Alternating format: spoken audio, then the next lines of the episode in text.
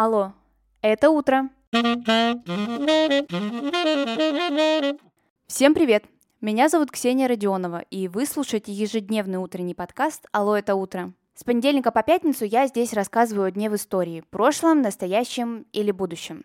Смысл подкаста очень прост. Новый день, новая история. И сегодня это история про дуэль Пушкина и Дантеса.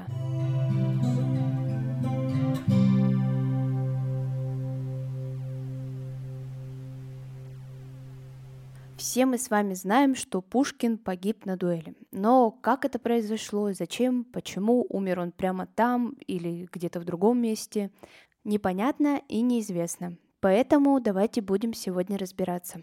Роковая дуэль состоялась 185 лет назад именно в этот день, 8 февраля по новому стилю. Вообще, на тот момент дуэли в стране были незаконными, и проводили их, конечно же, не в окрестностях города, а где-нибудь там, подальше. Местом проведения дуэли Пушкина и Дантеса стал левый берег Черной речки. На данный момент в Петербурге это достаточно хороший район, а на тот момент самая окраина Петербурга. В современном мире существует самая настоящая наука, которая носит название пушкинистика. Так вот, Пушкинисты считают, что эта дуэль была как минимум 21 в жизни поэта, в 15 из которых зачинщиком был сам Пушкин. Историки отмечают, что характер у поэта был достаточно вспыльчивым. Вернемся к дуэли. Почему она вообще произошла? Александр Сергеевич получил анонимный пасквиль, в котором говорилось, что его жена Наталья Гончарова якобы изменяет Пушкину с Жоржем Дантесом. Вот и все. С этого все и началось. Пушкин, не раздумывая, вызывает Дантеса на дуэль. Но все не так-то просто. Дантес в это время решил жениться на свояченице Пушкина Екатерине Гончаровой. Ну и дуэль решили отложить как минимум для того, чтобы свадьба состоялась. Но даже и после этого знаки внимания Дантес не переставал оказывать, и Пушкин не выдержал. Дуэли быть. Условия дуэли изначально были смертельными. Невозможно было, чтобы оба человека остались живыми. Кто-то из них должен был погибнуть. Барьер отделял Пушкина и Дантеса всего лишь на 10 шагов, и стрелять можно было вообще с любого расстояния на пути к барьеру. На таких жестких условиях настоял именно поэт, потому что он был крайне обижен данной ситуацией. И он просто не мог представить, что они оба продолжат жить в одном городе. Первым стрелял Дантес, и выстрел сразу же оказался смертельным. Пушкин тоже выстрелил, но он попал Дантесу в руку. Выстрел был неприятным, но не смертельным. Скончался Пушкин спустя два дня в своей квартире на Мойке 12. В настоящее время там располагается музей-квартира поэта. Среди экспонатов этого музея даже есть посмертная маска Пушкина. На самом деле место в дуэли, которое сейчас существует, там есть памятник, и добраться в Петербурге очень просто до этого места.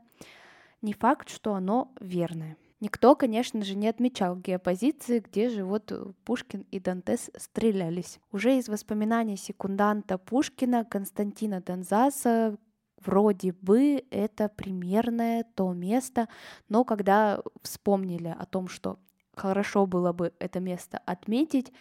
Все разрослось, изменилось, и Танзас не факт, что правильно определил геопозицию. Несмотря на это, памятник там есть, и интересно, что первый появился только в 1932 году. А вот к столетию со дня смерти Пушкина были проведены работы по устройству сквера, там все сделали очень красиво, хорошо. Был установлен памятник, а уже немногим позже появились две гранитные стелы. На одной из них написано «Здесь, на Черной речке 27 января 8 февраля 1837 года великий русский поэт Александр Сергеевич Пушкин был смертельно ранен на дуэли». И на второй – Погиб поэт, невольник чести, пал оклеветанный молвой, с свинцом в руках и жаждой мести, покинув гордой головой. Михаил Юрьевич Лермонтов в 2001 году вышла книга итальянского историка Сирены Витали. Называется она «Пуговица Пушкина», и вот там вот она рассказывает, что на самом деле никакой любовной связи у Дантеса и Натальи Гончаровой не было. Она доказывает это, потому что ей удалось достать у родственников Дантеса целых 25 писем Дантеса его дяде. И вот там Дантес жалуется, что Мол, такая прекрасная девушка, а она не отвечает ни на какие мои ухаживания. Такая вот информация открылась спустя полтора века. А на сегодня это все.